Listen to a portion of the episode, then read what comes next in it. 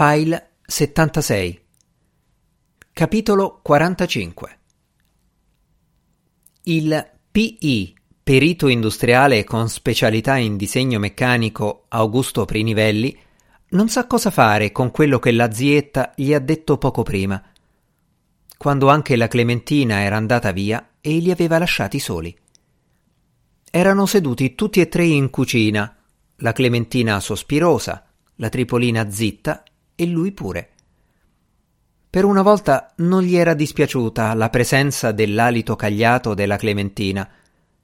Poi quella però era andata. L'ordine era arrivato da sopra. Due colpi di catarro nella tromba delle scale.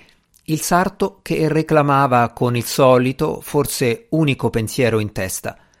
Va bene tutto, ma bisogna occuparsi anche della cena e l'Augusto aveva considerato che anche lui doveva andare.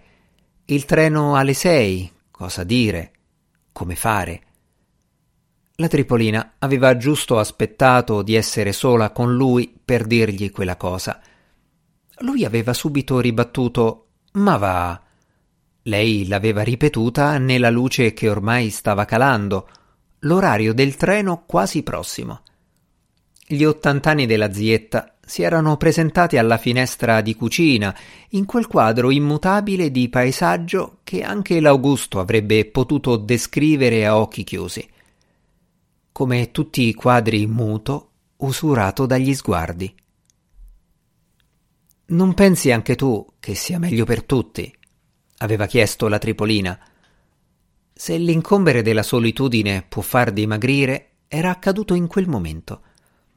Agli occhi dell'Augusto, la sua zietta era diventata una specie di riassunto di quello che era stata, come se avesse lasciato la carne in chiesa, bastandole ormai solo le ossa. Certo il vestito da morta ci aveva messo del suo. Deve andare però. Non volevo darti un dispiacere, ma è meglio così, dice lei. Lui non risponde la bacia quel tanto per sentire l'odore che il funerale le ha lasciato addosso. Poi si avvia, lei dietro. Infine saluta, scende le scale, punta verso la stazione.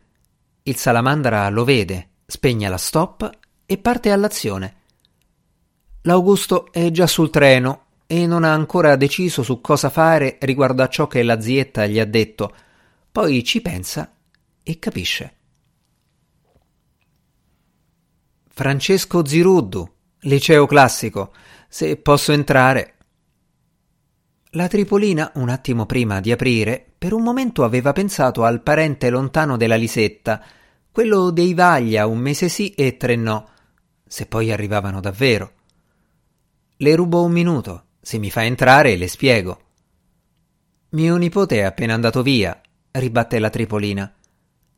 Ma Francesco Ziruddu, liceo classico, non ha bisogno del nipote.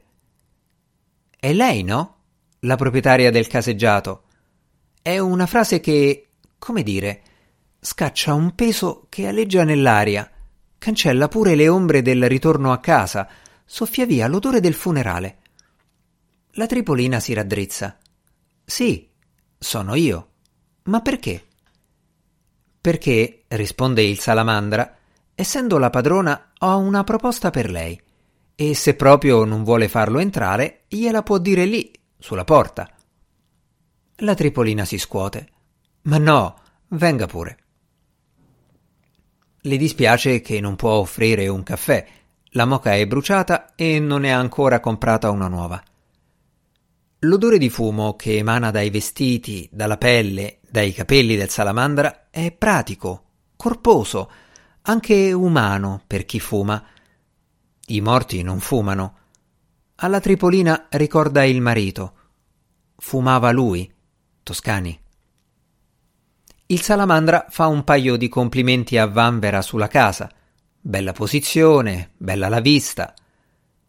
La Tripolina è tutta compresa nell'odore di fumo che un po' le mette nostalgia, come quello d'incenso di prima in chiesa.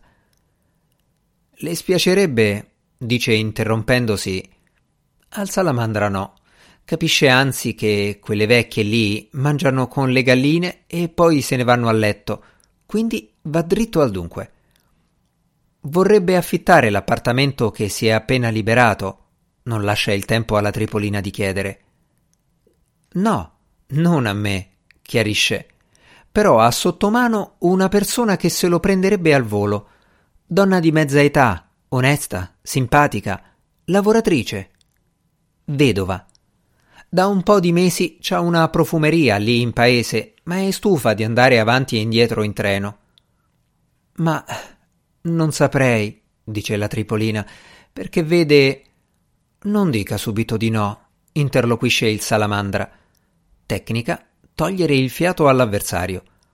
Non dica di no prima di averla conosciuta. Vedrà che le farà subito simpatia. Se crede, gliela porto qui domani stesso e combiniamo. Toglie il disturbo il salamandra prima che la Tripolina riesca a dirgli che è ormai decisa ad andare all'ospizio e forse sarebbe meglio parlare col nipote.